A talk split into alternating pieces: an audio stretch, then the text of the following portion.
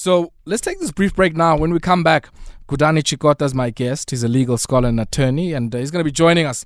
Uh, we talked to him about, uh, yeah, uh, some of the uh, uh, key debates, even within the legal profession uh, around uh, transformative constitutionalism, constitutional abolitionism, um, and of course, I guess, uh, where those debates um, interface with larger jurisprudential debates and, uh, as people often say, ontological debates in our society. And uh, yeah, said to be a fascinating discussion there with uh, Gudani Tshikota, legal scholar and attorney, who's going to be unpacking some of these issues for us. And he's our thought leader on this Thursday.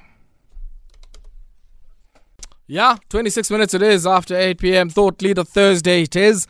And our thought leader on this Thursday is Gudani Tshikota. He's a legal scholar and attorney. Gudani, good evening to you, my brother, and welcome. Good evening, and how are you? I'm fine, thanks, Gudani. How are you?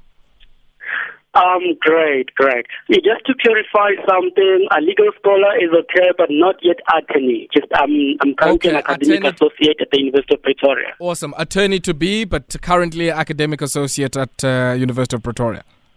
Yes. Okay. No, no, that's helpful. Gudani, thank you so much, man, for taking time out to speak to us. Um, uh, and I wanted today uh, to not only, I guess, get a sense uh, about you as, a, as our thought leader on this Thursday, some of the work that you've done, the motivations of your work, but also for you to really walk us through uh, some of the key debates and uh, critiques uh, of different sides of uh, this debate on constitutionalism. Um, so, on the one hand, there's this more mainstream idea of a transformative constitutionalism, a constitutionalism interested in redress and uh, being seen as an instrument for social change uh, and many of the stinging critiques, uh, certainly that come uh, from constitutional abolitionists of that particular approach. But before we get there, I mean, who is Gudani, and uh, more importantly, what has motivated you uh, to uh, undertake the work that you've done, and what are some of your key interests? Okay, uh, thank you. Uh, firstly, let me just uh, pass my greetings to yourself and your listeners. So, Gudani Tshikota is uh, I'm, I'm originally from Venda, but right now I reside in Alexandra Township. So just by mentioning Alexandra Township, it should now be evident why I would write about constitutional abolitionism or have an interest in social justice mm. and decolonization in South Africa at large because of the place where I grew up in. Alexandra Township. Also, I also liked something that you were talking about before you called me with regards to the inequality in the education sector. Yes. There's also an article which I wrote about that. It was published last year also by the Pretoria Student Law Review. The article is titled uh, uh, Racial Epistemology at the Time of a Pandemic, a synopsis of South Africa's persisting inequalities through the lens of the hashtag fees must fall and hashtag free decolonized education. And it, it, it, basically explores the inequalities that exist in the education sector and also rejects the notion that uh, the coronavirus or this pandemic and the introduction of online classes actually created these inequalities by saying that these inequalities were already there this pandemic merely put them in the spotlight. But I guess that is a discussion for another day. Mm. Today we're dealing with constitutional abolitionism. Sure. So this, my, my interest with constitutional abolitionism stems from uh, a first year class that I had at the University of Pretoria. In jurisprudence, I was being taught by uh, now Professor Joel Modiri. And what Joel Modiri does, what Professor Joel Modiri does in that class is that he he brings what we know as law into reality. As a young man from Alexandra, I know law based on, I know that there is a constitution, I know that there are judges, I know that there are different career paths. Mm. But what Professor Joel Modiri does is that he takes that law and relates it to me as a young man from Alexandra. How has the law uh, impacted my upbringing? How has the law impacted my life? I'm just few meters from Sandton City, where it is Mary, Mary, but just after the bridge, it is Alexandra, where it is dire poverty. So constitutional abolitionism it, it, it, it, tries to relate the law with the people, history, culture, politics, and so on. But okay, with, uh, uh I, am just getting uh, carried away with this discussion because it's something that I'm very passionate about. I even forgot that you also said you wanted to hear a, a bit about myself. No, no. So, so let's do this. Let's do. I think it's good that you get carried away because uh, I think if you feel animated by your ideas, that's the type of ethos that we need to spread in our society. But complete, complete, uh, just your own, I guess, biographical assessment. Uh, you, you've told us, I guess, you know, just your own uh, intellectual evolution and the role of uh, Professor Modiri's, uh, you know, critical perspectives on some of these questions in, in informing your own ideas. So continue on that vein, um, and I guess where it meets with constitutional abolitionism, please feel free to continue. Okay, thank you. So from from that class, that is when I got to uh, have an interest about uh, social justice, uh, human rights, and I was also in, uh, introduced to other lecturers. For example, I was also taught by uh, Professor Tshepo Madlingozi, who is also a formidable mm. Uh, scholar and, and lawyer in the field of social justice. So, what happens here is here is a young man from Alexandra growing up seeing all these inequalities you go to a university that is predominantly white, like the University of Pretoria. Mm. How do I get to understand that huge gap? In, in, in first year, I'm still trying to juggle around with finance, NSFAS. I must prove to NSFAS that uh, I, I, I, I, I, I have a mother who has died or I have a father who has died. I must. So you, as, as a young man from Alexandra, I'm, I am continuously proving that I am poor, even though they have me in their systems. There's, uh, you, they can see that this uh, person uh, gets SASSA, they can see that this person uh, they, they have all the death certificates there.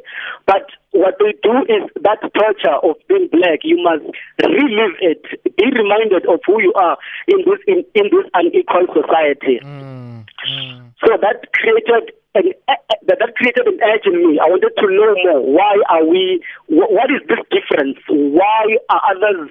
When uh, when when someone speaks, even in class, you can see even the confidence that this person is speaking from a point of privilege.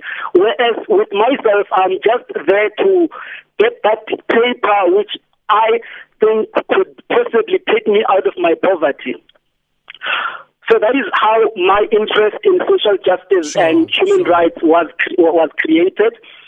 And right now, I'm currently uh, uh, a candidate, a candidate attorney, although I, I would be leaving so I'm I'm I'm completing I'm completing my LLM mm. Master of Law in Competition Law, sure.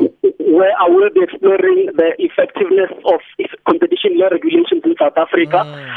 And I will also be an academic associate at the sure, University of Pretoria. Sure. sure. I mean, I, I, would be interested. I'd be interested, uh, Gudani, one of these days to, to hear your thoughts on some of the public interest interpretations uh, of uh, the competition legislation. But let's come back to this issue of uh, transformative constitutionalism.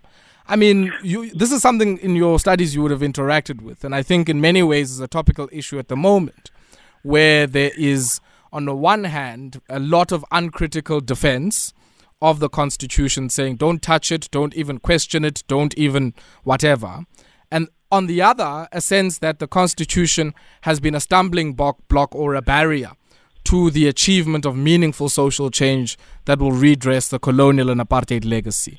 Just some of your thoughts on, on, on, those two debates and how those are unfolding outside and how those interface with some of the theoretical work you and your colleagues undertake. Yes, definitely. So, uh, the concept of constitutional abolitionism was first coined by uh, now Dr. Ndumiso Dladla. He was a lecturer at UNISA, but will, will be joining the, the University of Pretoria uh, Jurisprudence Department mm. as, as, as, a, as, a, as a lecturer. So this notion, it can be traced even in the history of black freedom struggles, where it was linked to the abolition of slavery, and but it was it was recently revived in in the United States, black studies and black people organizing as movements to abolish prisons, race, nation states and so on. So, firstly, before we could understand the concept of constitutional abolitionism, we need to understand where the concept where the concept stems for, from. Why did why, did Dr. uh, Dr. Dladla think there is a need for constitutional abolitionism? Here is where the problem starts. In South Africa, 1662. So 1652 put in motion this whole colonial encounter that Africans had with uh, the, the, the, conquerors. That is when we, we went on to have uh, conquest. So, in, in, the article that I wrote, I refer to three different things, which is uh, racial epistemology, which is the the infiltration and demonization of African knowledge with the introduction of Western knowledge or what we might know as Eurocentricity.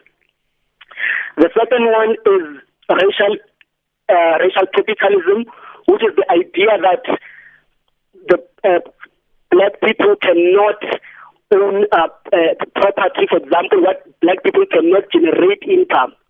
So this uh, uh, this idea also stems from what I will focus on, focus mainly on in, in, in this uh, discussion, which is racial ontology, which is the dehumanization of the Africans. So the main idea behind colonization and subsequently apartheid was that black people are not sufficient human beings. And as a result, they cannot preside or produce their own knowledge they cannot preside or they cannot lead themselves.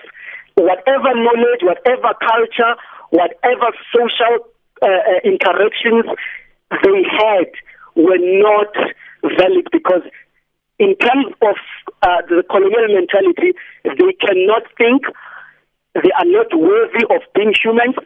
So which, which, which is how they explained their arrival in South Africa. It is that they arrived here in South in Africa to, to, to help us as black people. Firstly, through uh, the Christianization, uh, Christianization through um, missionary schools and so on, also through taking over land, making black people laborers, and so on.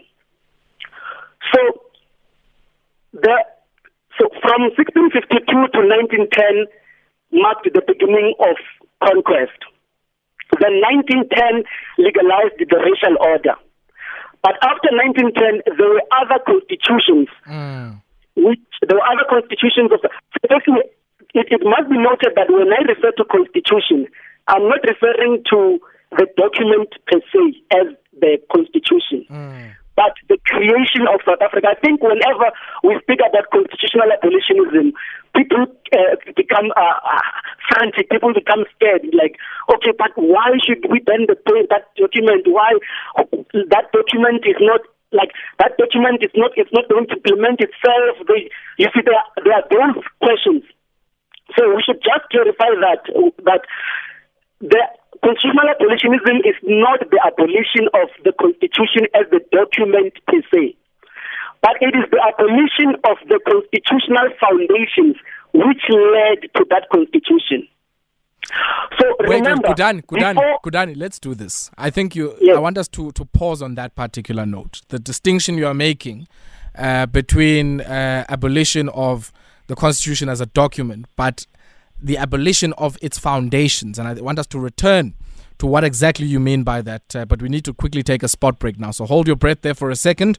And uh, when we come back, I want you to come back specifically to that point, uh, and maybe expand on what is meant when you say it's a rejection of the foundations of it and uh, what, of course, would inform that. We'll continue with our Thought Leader Thursday segment on the other side of this.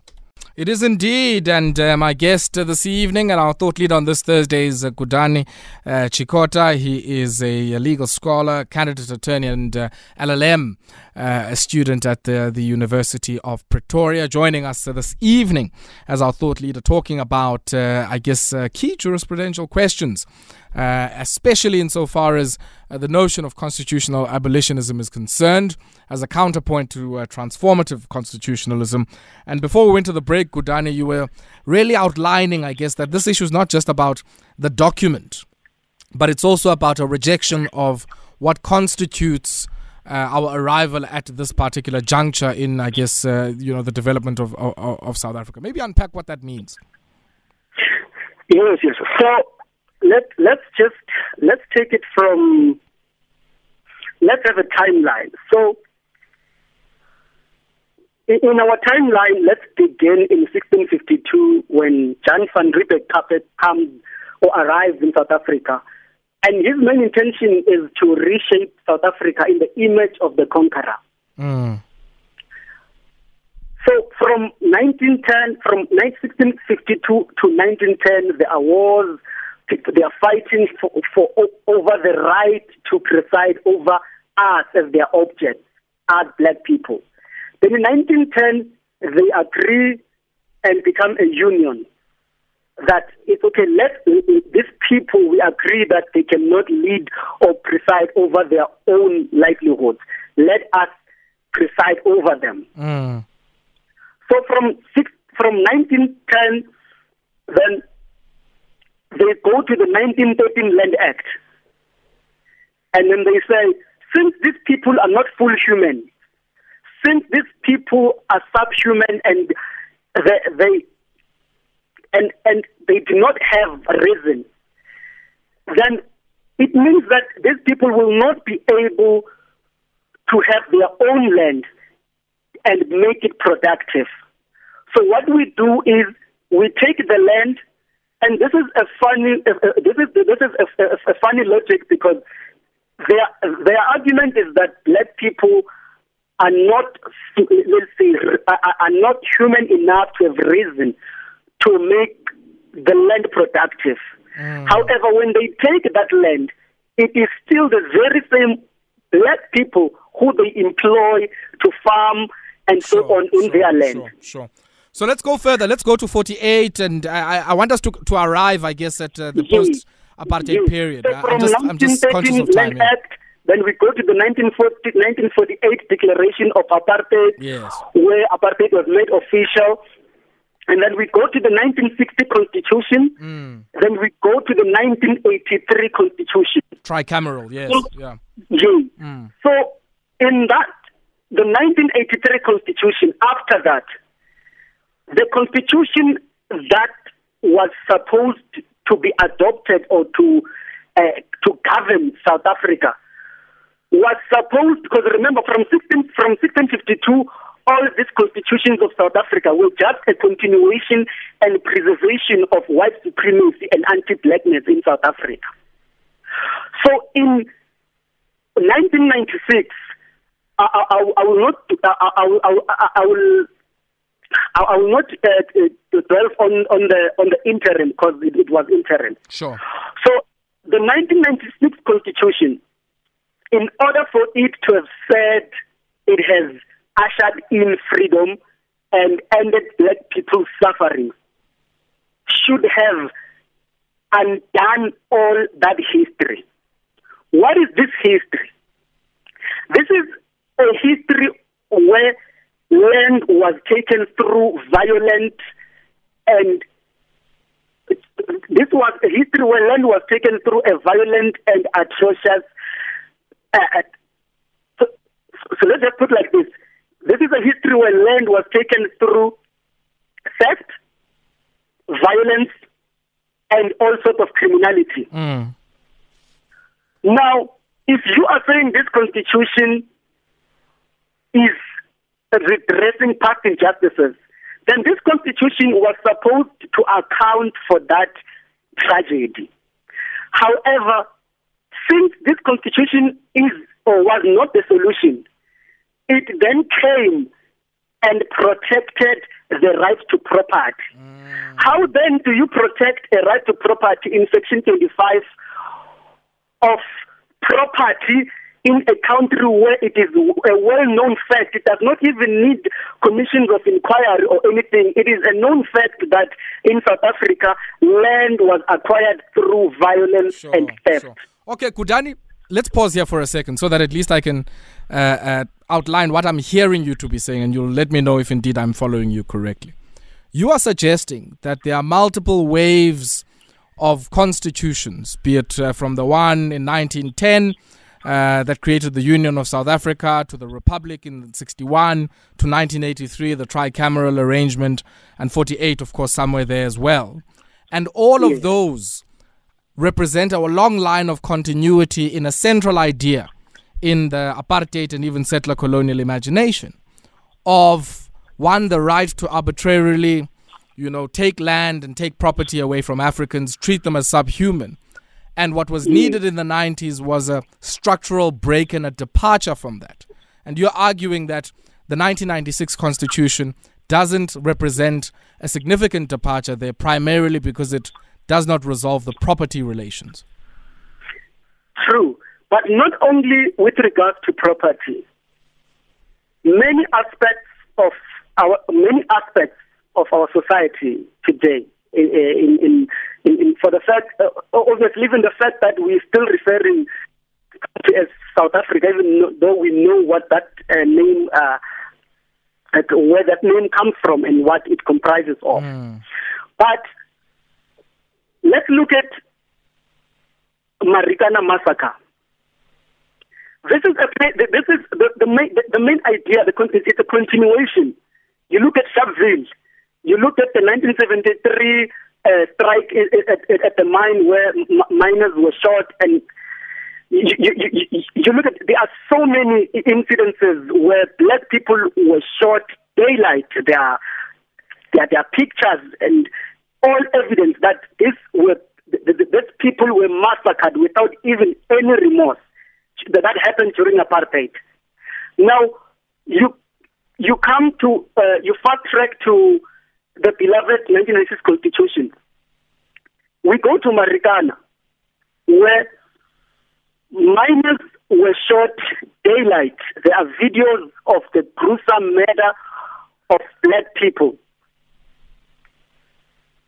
So many years later, no one has been held accountable. Why? As Professor Lazulu rightfully puts it, is because as black people, we are not full humans. So we are easily dispensable. We are many. You can shoot at black people and nothing will happen tomorrow because others will come and work and life goes on. Okay. Gudani, just maybe I, I think as as we wrap up, I think the, the point, and I certainly follow uh, the argument that you're making, but I want to bring it maybe back to sort of where the public discourse is, and a lot of that triggered by the remarks that uh, you know Ms. Lindiwe Sisulu made, not only about um, you know judges as has now become the case, but also around I guess our interpretations of the rule of law um, and whether or not that law can serve as an avenue to achieve the type of social change that we're looking to achieve. What do you make of some of those arguments that have been made there, and whether or not those coalesce with some of the arguments you're making around constitutional abolitionism? I think uh, Minister Lindiwe Sisulu makes uh, some very important uh, uh, points, and I think Maybe one of the reasons why her opinion received so much attention is because of, remember, this is what Minister Sisulu was trying to address is a long history that was created through violence and all sorts of destructive methods. So you can't seek to address such a past and be met with a bouquet of chocolates and flowers. That is one of the reasons why I think she was met with such hostility. But what she, if you engage the content and not the person, you will realize that from her opinion piece, she raises very fundamental facts. Because, for example, the issue about African knowledge being subdued, you, you look at our courts, our legal system, we, we, we have a civil uh, law system, and that is compulsory to everyone. whilst there is African knowledge, but with African knowledge, you choose whether you want it to apply to you or you don't. Mm. In, in, in an African country, how can you have African law that features somewhere there as a footnote while the whole book is civil law? Sure. She also mentions about the teaching of law in, in, in, in, universities. And she, she also makes a, a valid point that, for example, where I, I went to the University of Pretoria and I only uh, had one module which was uh, called something called, which was something called customary law, and it was for one semester in my whole degree. That is when I heard of customary law, or custom, lobola, ukutwala, and so on. But in in an African country,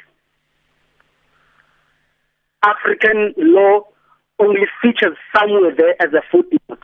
Mm. So she's raising she's raising very fundamental issues that there is a need to change the legal system in South Africa and have a legal system that is not a, legal system that takes into account the lived realities mm. of black people their experiences, their culture, sure, and sure. so on. Gudani, Gudani, I mean, it's it's it's a pity we've run out of time, and maybe this is something we need to revisit. Uh, but just with the minute that we have, I mean, in that uh, nexus of issues that are required in terms of reimagining and really subverting this marginality of African jurisprudential thought in the broader scheme of things. What, in your view, becomes the role, I guess, of, of lawmakers, legislators, and even, uh, I guess, the executive there as uh, people who might have to, uh, you know, give true effect or create regulations that flow from some of the legislation? What, in your view, do you see as their role in this rethinking and, I guess, uh, in that uh, particularly subversive project, if I'm, i might put it that way, in the best way? Okay. You, you see, now the problem is that in South Africa, there is also a problem with the legal system and how judges are appointed, the constitution itself, and so on. So it is it is really difficult to say how judges can play a role. No, no I wasn't saying judges. I was saying no, I was saying lawmakers. So the legislators, the members of parliament, and the executive. Oh, so one thing for sure is that the constitution that we have cannot and is not a solution to all the things that are happening in South Africa. So there needs to be a new constitution where there will not be any sunset clauses, where it will not be negotiated in closed doors, where each and every South African will be represented, a constitution that takes into account all the tragedies of conquest, a constitution which would establish not only which would which would not uh, uh, uh, establish which would not establish the or establish or, or promote what the TRC did. A constitution which will say crimes which were committed during colonization and apartheid should be prosecuted sure. and not held in a commission or or, or, or anything. Okay. That's what that that is how the, that, that is how the legal sure. jurisprudence of South Africa needs to be changed. Okay. That is when that, that, that is. Sorry, my brother. Unfortunately, yes. unfortunately, we have run out of time, um, and I think, oh, oh, oh. yeah, sorry about that. We'll have to revisit this discussion, um, and I guess some of the also elements in, in the question that I was posing there towards the end, and I appreciate that because we've run out of time. Uh, you might not have uh, the time and the space to respond to it, but I want to thank you for taking time out to speak to us this evening, and uh, Amanda. Thank you very much. Gudani Tshikota there is uh, a legal scholar and uh, an associate uh, uh at uh, the University of uh, Pretoria, undertaking his LLM there and speaking around yeah the theoretical positions around constitutional abolitionism, and I guess as a counter. In many ways, to the transformative constitutionalism that many people are finding a need to defend uh, in light of the remarks that have been made by uh, Ms. Lindiwe Sisulu. And it seems uh, there's a bit of um, back and forth around whether or not even the apology we were reading earlier on is indeed legitimate. Uh, yeah, something we can't necessarily resolve now. But uh, let's see if uh, we can't uh, get uh, a sense of uh, some of your own views on this with our voice notes.